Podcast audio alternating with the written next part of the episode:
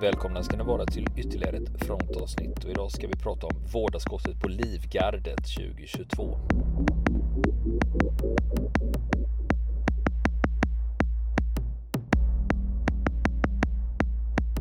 Ja du Niklas, nu ska vi ta upp tråden igen när det gäller vårdarskottet Livgardet. Mm, just det. Men vi ska börja med en rättelse. Det är ju så att ibland så säger vi saker som är fel och då får vi mejl. Och mm. så fort vi har möjlighet så tar vi upp det och rättar till det. Så att ni som lyssnar på fronten, var inte rädda för att höra av er till oss och meddela om vi har snurrat till det. Mm. Är det och, någonting jag har gjort nu igen eller? Nej, faktiskt inte. Det är jag som är skurken i det här dramat då. Okay. Och det bygger helt enkelt på, vi nämnde nämligen A M F ett i förra veckan. Mm. Och då nämnde jag A M F ett Vaxholm, sa jag. Det visar sig att det är fel, för tjugohundrafem så flyttade A M F ett till Berga. Ja. Ja, så att nu har vi fått rätta mm. till det då. Så att då är det det som gäller. Helt enkelt, vi ska hålla ja, oss till precis. sanningen. Och det är ja. bra när det finns folk som lyssnar som vet hur saker och ting ligger till. Jag har aldrig varit på A M F ett, så eh, ja, ja, så kan det vara. Det är bra. Det är bra. Vi har kompetenta lyssnare. Ja, precis. Ja. Så det är bara att höra av er. Om när vi, om vi, när vi inte är kompetenta så är våra lyssnare det. Ja, precis. precis. Så det är ja. alltid tryggt. Ja, precis. Så det blir ju rätt i slutändan i alla fall. Vi har ingen, liksom... Vi, ja. vi, har, vi sitter inte på så höga hästar att vi inte kan erkänna när vi har haft fel. Nej, precis. Det blir lite blåmärken ibland.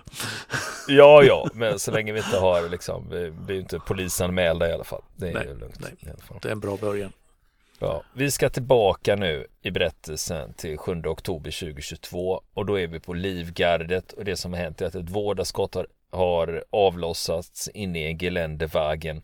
De har lyft ut den skottskadade personen och påbörjat H L R, och eh, det har ju kommit massa folk till platsen, så själva H L R-insatsen har inletts, och ett ett två är larmade, vakthavande på Livgardet är informerad och på väg då.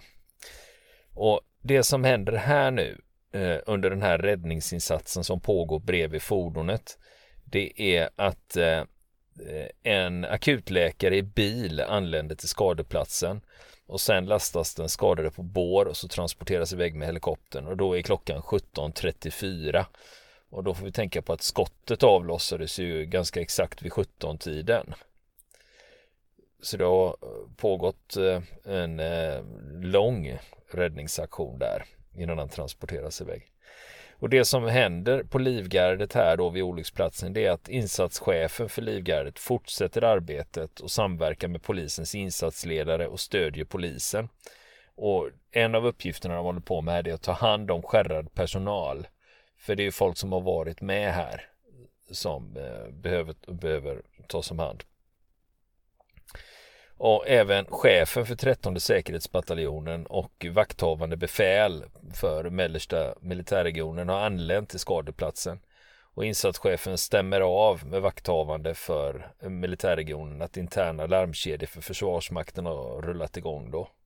Och det finns ju rutiner hur man gör vid sådana här extraordinära händelser. Hur, vad är det vi gör?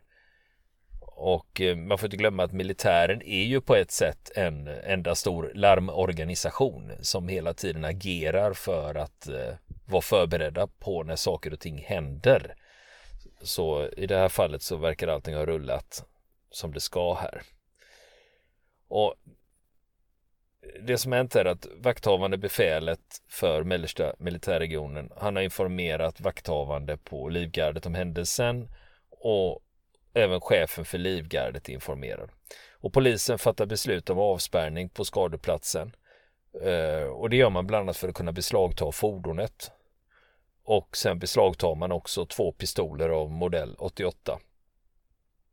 Och mil- militärpolisen hjälper till att spärra av här. Och sen samverkar militärpolisen fortlöpande med polisen och hjälper till att förbereda personalen, för nu är det dags för vittnesförhör. Och militärpolisen erbjuder utrymme i en av kasernerna som förhörsrum, och de närvarar även under förhören. Och polisen genomför parallella vittnesförhör på skadeplatsen med de två soldater som varit med i fordonet. Och inte bara de utan även de andra som varit i närheten av fordonet vid olyckstillfället.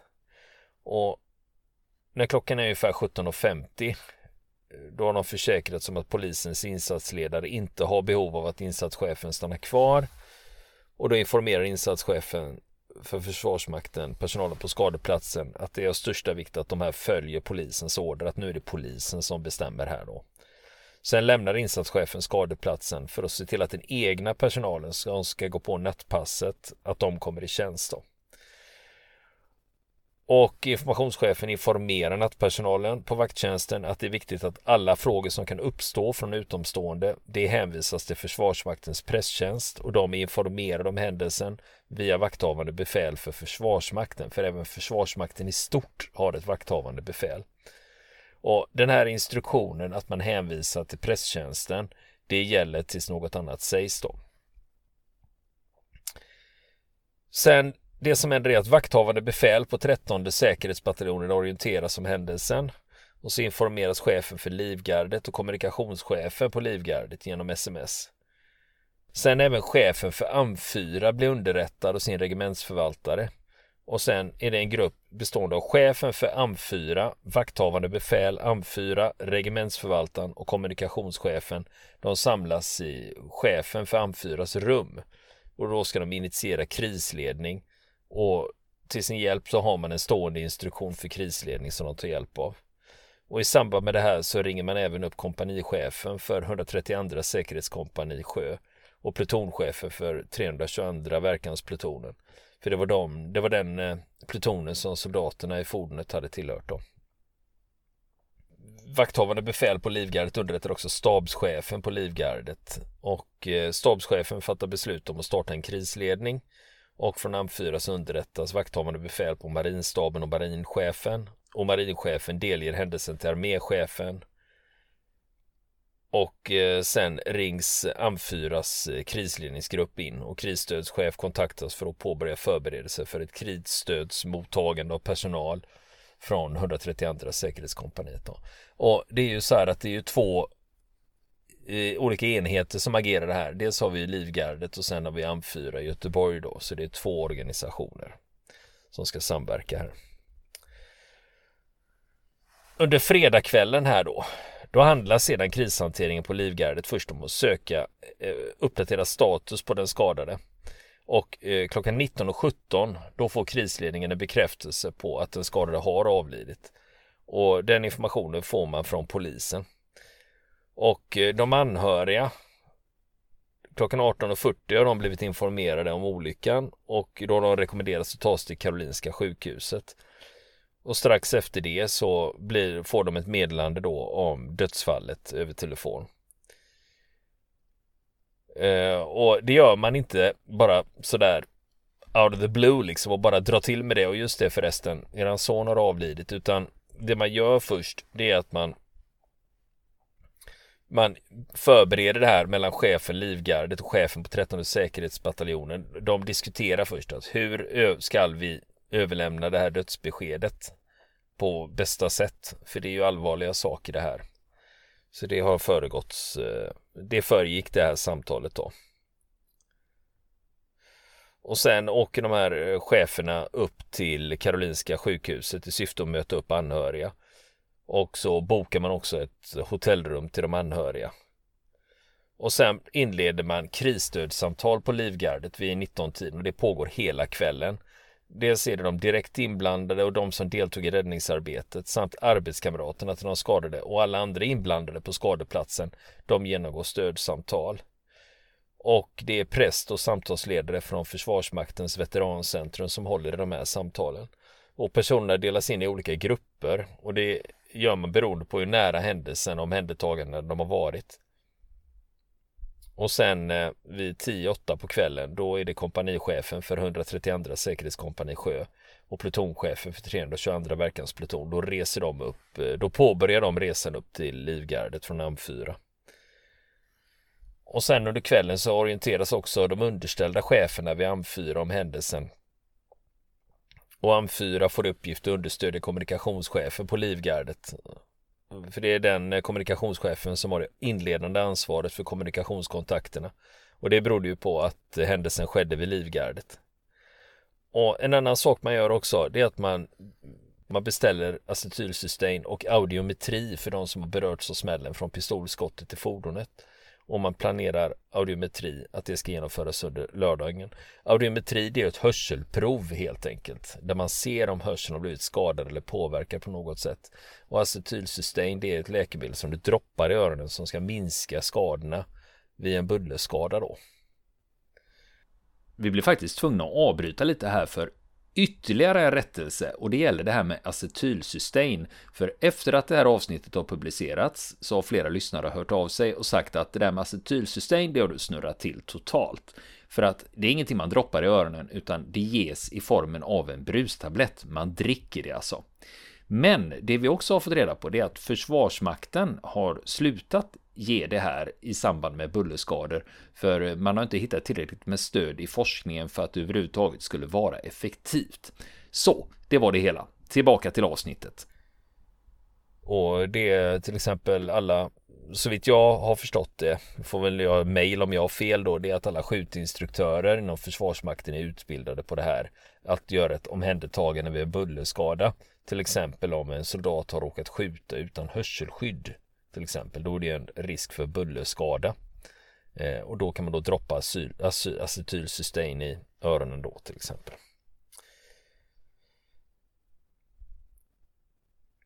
Sen eh, nere på Amfyra i Göteborg, då avslutar man krisledningsmötet klockan tjugo och så fortsätter man hålla kontakt efter det med de olika aktörerna.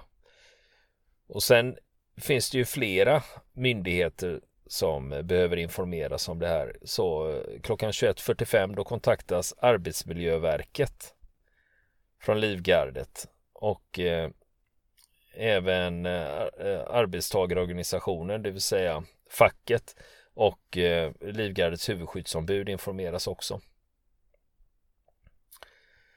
Och sen eh, klockan tjugotre tjugoåtta då bryter man krisledningen på Livgardet för dagen och meddelar att man gör en återsamling klockan tio på lördagen. Och på lördagen då är det chefen för trettonde säkerhetsbataljonen, ställföreträdande chefen för säkerhetsbataljonen och eh, lite andra chefer som är där och inleder krisledningsmöte klockan tio samt klockan tretton. Och sen på, nere i Göteborg då på Amfyra, då har man ett möte med samtliga direkt underställda, underställda chefer. Och de får uppgift att delge all sin personal om händelsen. Och eh, personalen från kompaniet som inte är på Livgardet, de bjuds in till en frivillig samling med präst under dagen. Eh, och sen på Livgardet under lördagen, då flaggar man på halvstång och så genomför man hörselkontroller på de som var i fordonet. Det som också händer, det är att de anhöriga meddelar chefen för trettonde säkerhetsbataljonen att de vill åka hem. Och så de transporteras i minibuss hem. Och det gör de av, av personal i trettonde säkerhetsbataljonen. Och de har tyvärr inte fått möjlighet att se kroppen under helgen, för rättsmedicin har hållit stängt. Och man beslutar också eh, på eh, Försvarsmakten beslutar här att både Livgardet och Amfyra ska ha en tyst minut klockan tio på måndagen. Både, både på Livgardet och på Amfyra. Och sen på måndagen så är det avstämning på Livgardet där de anhörigas situation stäms av samt även behovet av samtalsstöd och psykologhjälp för de anställda. Och sen har man också kontakt med Arbetsmiljöverket och man börjar samla ihop viss fakta eh, inför att en utredningsgrupp ska påbörja sitt arbete. Och så kollar man också av vad Amfyra har gjort hittills i sin krishantering. Och sen går det en vecka för fjortonde oktober. Då får personalen från kompaniet som varit vid Livgardet en krisstödsgenomgång vid Amfyra. Det vanliga reaktioner samt planen framåt i krisstödsarbetet presenteras. Och fortsatt krisstöd och uppföljning för dem med behov, det genomfördes senare. Och sen tjugonde oktober då träffar chefen för Amfyra, chefen för trettonde säkerhetsbataljonen och eh, chefen för etthundratrettioandra kompaniet, de anhöriga. Och den elfte november deltar en stor grupp av personal från Försvarsmakten i begravningen där kondoleansboken överlämnas.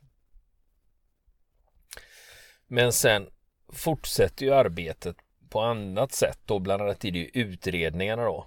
För det som händer sen, det är att det startas tre utredningar. Dels är det polisens förundersökning.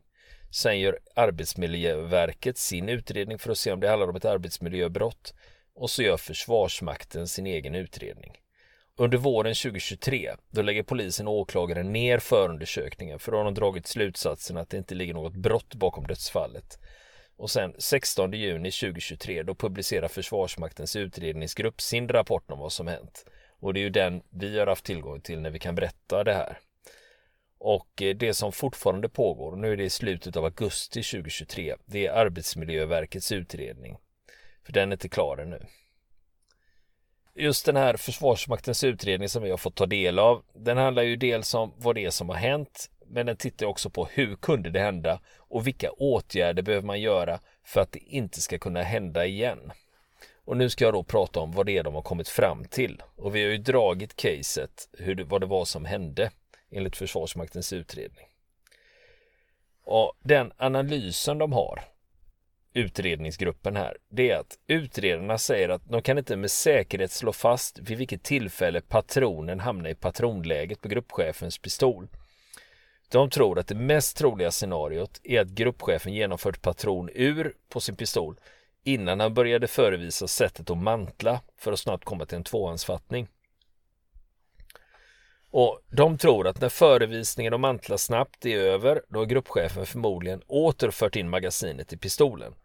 Och här någonstans går samtalet över till att det ska handla om kontaktskott, och det är soldaten i baksätet som förevisar med sin pistol.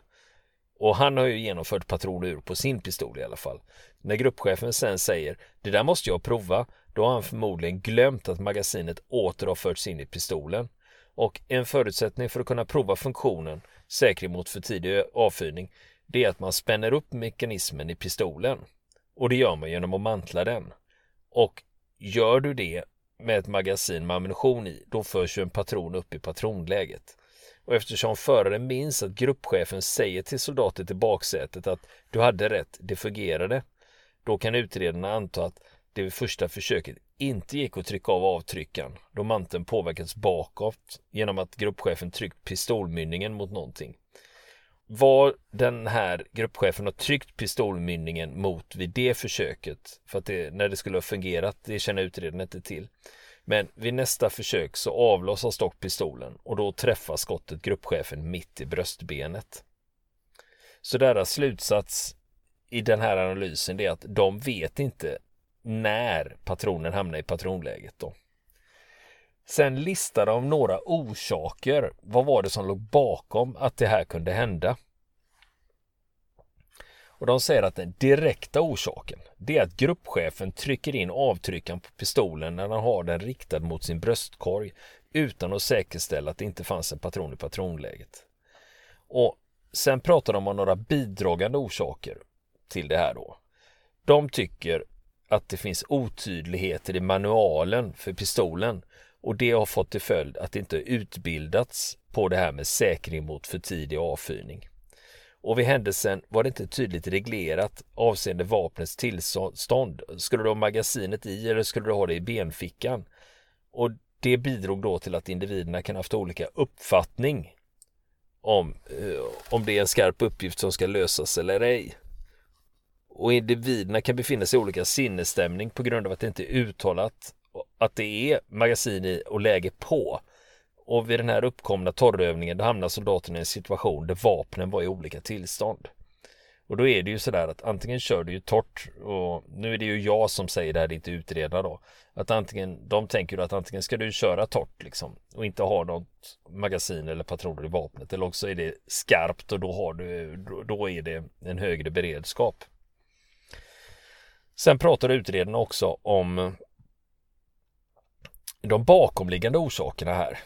Och de säger att det inte är tydligt reglerat i Försvarsmakten under vilka förutsättningar det är lämpligt att genomföra torrövning och hur de här övningarna ska riskhanteras. Och utredarna här, de har besökt kompaniet i Göteborg och genomfört intervjuer. Och de tittar även på övervakningsfilm som visar hur det går till när de hämtar ut vapen.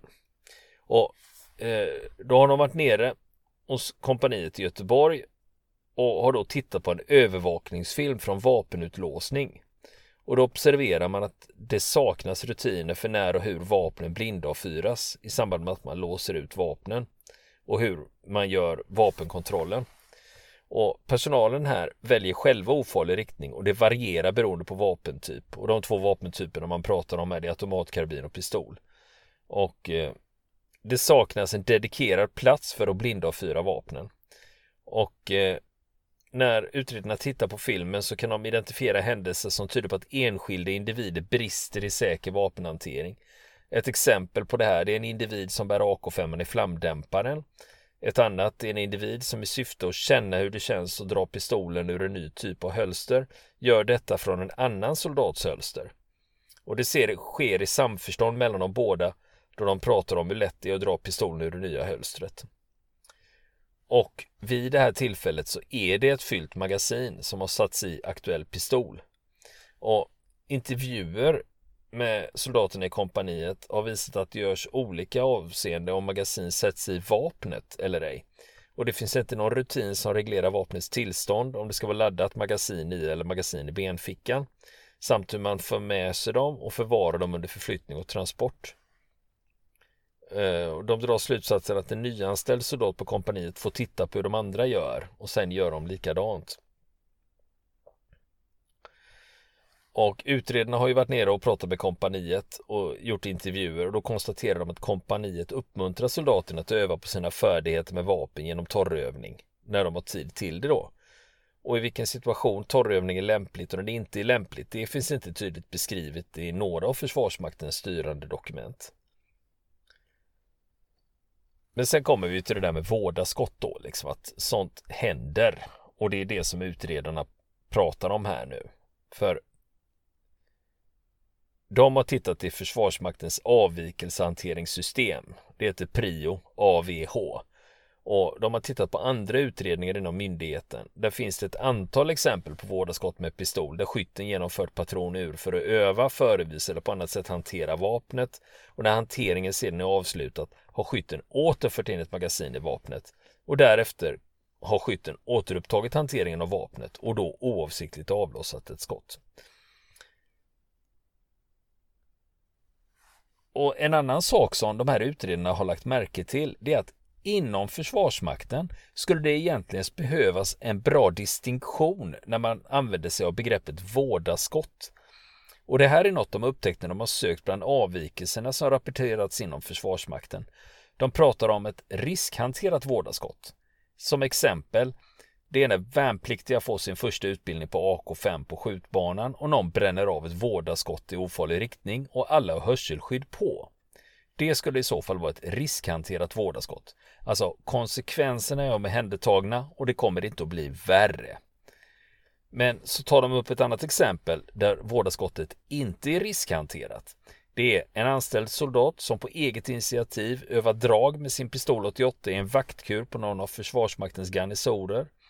Pistolen är i fråga om magasin i, vilket soldaten glömt bort, och övningen slutar med ett vårdaskott som avfyras i pansarglaset på vaktkurens insida. Så det är en slutsats som har dragit att de vill ha en distinktion inom Försvarsmakten. Riskhanterat vårdaskott och ej riskhanterat vårdaskott. Det var väl ganska tydligt och pedagogiskt förklarat av utredarna här, tycker jag. För då förstår man ju precis vilka, att ett får i stort sett inga konsekvenser och den andra kan få ödesdigra konsekvenser. Men sen ska de dra andra slutsatser här av själva insatsen här som har skett efter själva vårdaskottet. Och utredarna, de har gått igenom omhändertagandet på plats och krisarbetet efteråt, och deras bedömning är att det har fungerat mycket bra. Och sen går de igenom de olika utbildningsblocken för pistol åttioåtta. Eh, och där är det säkerhetskompani Sjö. Alla soldaterna har fått block A. Men utredarna tycker att de även borde utbildas på block B. Det är en högre nivå. Och de tycker inte bara att kompaniet ska få den nivån, utan hela bataljonen borde ha den. Och när de tittar på det här, då visar det sig att Eh, det aktuella kompaniet där, där var det tjugotvå procent av soldaterna som hade fått block B-utbildningen. Och som exempel så säger de ju då att i bilen där olyckan skedde, då hade soldaten i baksätet block A och B. Och de i framsätet, de hade bara gått block A då. Och när då utredarna ska titta närmare på den block A och block B som har vänt sig till Markstridsskolan. Och Markstridsskolan säger att vi har definierat att block A är en grundutbildning som krävs för att få bära pistol och riktar sig till personal som har en annan huvuduppgift än strid. Det är fokus på nödvärn. Men om du är soldat, då ska du ha block B eftersom det handlar om att använda pistol i strid. Slutsatser de drar är att det finns en tydlig distinktion i syftet med block A och block B från Markstridsskolan, och hur de här sedan tillämpas i verksamheten, det finns det anledning att se över när det gäller kravställning, och det här måste man kommunicera ut i förbanden. Sen kommer vi till det här med rekommendationerna, för det är ju det som är liksom att så här ska vi jobba framåt, det här måste vi se över, det här måste vi förändra, och det är ju sånt man har för att det här inte ska kunna hända igen. Och de säger till att Försvarsmakten rekommenderas att fatta beslut huruvida alla order ska innehålla punkten verksamhetssäkerhet och där behandla safety. Det är nämligen så här, när vi använder oss av ordet säkerhet i svenskan så finns det ju egentligen två engelska ord som betyder samma sak. Vi pratar om security och safety. Och security, det handlar ju om yttre hot, det vill säga någon annan. Medan safety, det handlar om oss själva och vårt eget agerande. Till exempel att jag sätter på mig eh, att jag sätter på mig säkerhetsbältet i bilen. Det är ju en fråga om safety. Mm, det är lite olika. Och att eh, det var det de konstaterade ju då när det gällde soldaterna här, hur de hade resonerat kring det här. Liksom. När det gällde security så var det bra. Liksom. Yttre hot, vi är beväpnade, vi är skyddade, vi gör så här och så här. Men när det gällde deras egen säkerhet så de inte ställde till med någon olycka, där var det inte behandlat. Sen vill utredarna också att Försvarsmakten ska se över formuleringen och strukturen och texten i manualen till pistolen så det förtydligas att det finns fyra inbyggda säkringar som skyddar mot oavsiktlig och förtidig avfyrning av vapnet. Sen vill de också att de ska se över och förtydliga hur de olika utbildningsblocken avseende pistolutbildningen ska tillämpas, alltså block A och block B.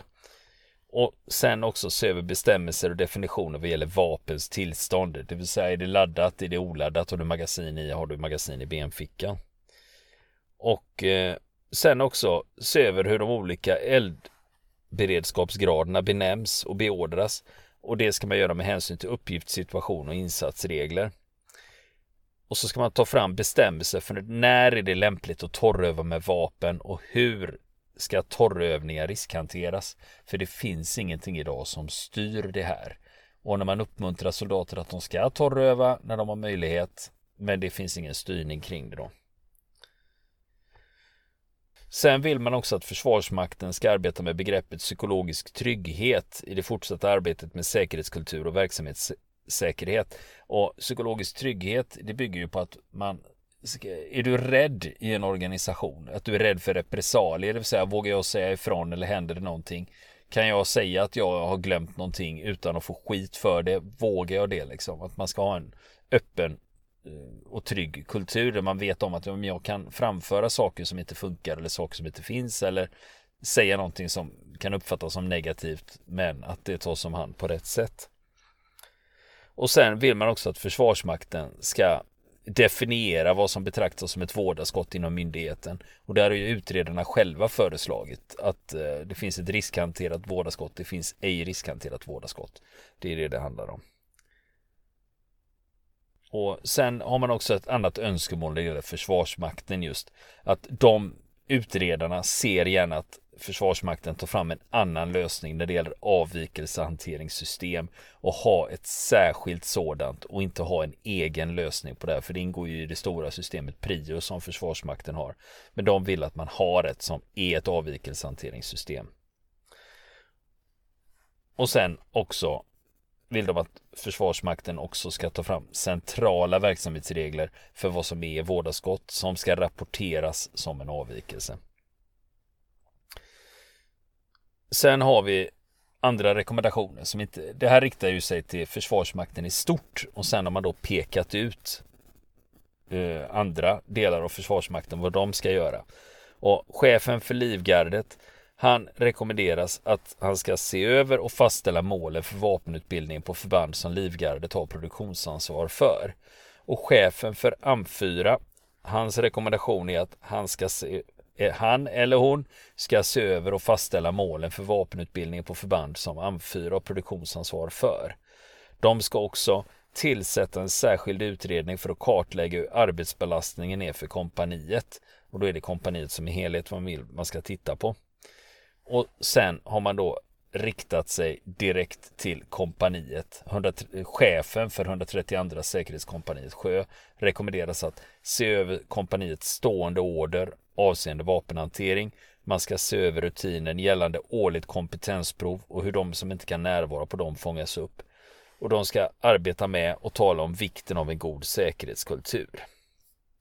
Och det är där utredningen slutar. Faktiskt, det är så långt de har kommit. Mm. Då kommer ju den, den mest naiva fråga man kan ställa sig, men som ändå ligger, i, ligger ändå i luften. Och det är ju att med allt det här, alla de här rekom, rekommendationerna och, och så vidare, kan man då garantera att det inte kommer ske liknande vårdarskott i framtiden? Ja, det är ju det som är förhoppningen. Och, men så länge man har med vapen att göra och så länge man har med folk att göra, så kan man ju bara försöka jobba upp sin säkerhetskultur och sina rutiner så bra så, som det bara går. Och personligen tycker väl jag att Försvarsmakten har kommit en bra bit på vägen, om jag då tänker att det var trettio år sedan jag gjorde värnplikt, hur det gick till på den tiden. Att det har ju skett en enorm skärpning av säkerheten, tycker jag personligen. Sen kan det vara andra som inte tycker det eller inte delar den åsikten. Men jag tror att man aldrig kan få fram en organisation som är liksom hundra procent fri från vårdarskott. Jag har ju själv bevittnat några vårdarskott, eh, några lösa och minst ett skarpt. Mm. Ja, under värnplikten som jag gjorde på åttiotalet så var vi med om två vårdarskott. En med en skarp k-pist och en person som avfyrade ett övningsvapen G R G i ett vapenvårdsrum. Ja. Det var... Men det var, var det markeringsskott något... där i granatgeväret då? Det var markeringsskott. Var det en tjugo, sån blå? tjugo Ja, plugg, exakt, exakt. Lyckligtvis så var det inte en sån med en avfyringsdel i, utan en markering bara. Ja. Det fanns ju båda delar. Gjorde det. Ja. Ja. Jag ska tillägga det när det gäller de här vårdarskotten jag nämnde, att de, majoriteten av dem var under värnplikten. Ja, och där var det, vi hade haft en, det skarpa skottet var väl egentligen det som var allvarligast. När vi hade haft en skjutövning, när vi låg på hundra meters vallen och så sköt man av skott, så sprang man fram, slängde sig ner på femtio meter och sen sprang man fram, slängde sig ner på tjugofem meter och sen stod man upp och sköt. Och då var det en av soldaterna där, han står och pratar med fänriken om sitt resultat framme vid tavlan. När pang, det bränner av ett skott rätt ner framför fötterna på fänriken då. Just det. Eh, det var inte så... Eh, det var inte så populärt. Nej. Men det blev faktiskt inte så mycket av det. Och jag tror helt enkelt det beror på att fänriken hade inte beordrat eldupphör och patron ur. Mm. Det, för hade han gjort det så hade det varit safe liksom. Då hade det varit han, ett annat läge. Ja, mm. Så jag tror det var det som gjorde att det inte fick några vidare konsekvenser mm. där. Ja. Sen var det några lösa skott också. Det har faktiskt eh, förra året eh, tjugohundratjugotvå vet jag att det var en person som inom hemvärnet då som avlossade ett löst skott i samband med patronur efter en stridsövning när jag var närvarande vid. Mm. Så, men eh, annars så ja, nej, så svaret på din fråga är nog att så länge vi har folk och vapen så då kommer det hända saker. Ja, man precis. Kan jobba upp de här rutinerna hur mycket som helst. Mm. Och det märkte vi ju, du kommer ihåg förra avsnittet vi gjorde om vårdarskott, det som hände i Norge. Ja. Det var en svensk soldat som var enormt erfaren och som har varit med jättelänge. Mm. Och så har jobbat heltid med det här i många, många, många år. Och lik förbannat på en torrövning så råkar han ju skjuta en norsk soldat. Mm. Med en skarp kula då. Så att så även solen har sina fläckar, kan man säga. Ja, det kan hända saker oavsett hur erfaren man än, nej, man än är. Så visst är det så. Ja. Och det är väl där, därför som rutinerna finns. Liksom, att man ska, de, alltså som en, nästan som en ritual att man ska kolla. mm. det ligger till. För att, ja, ja.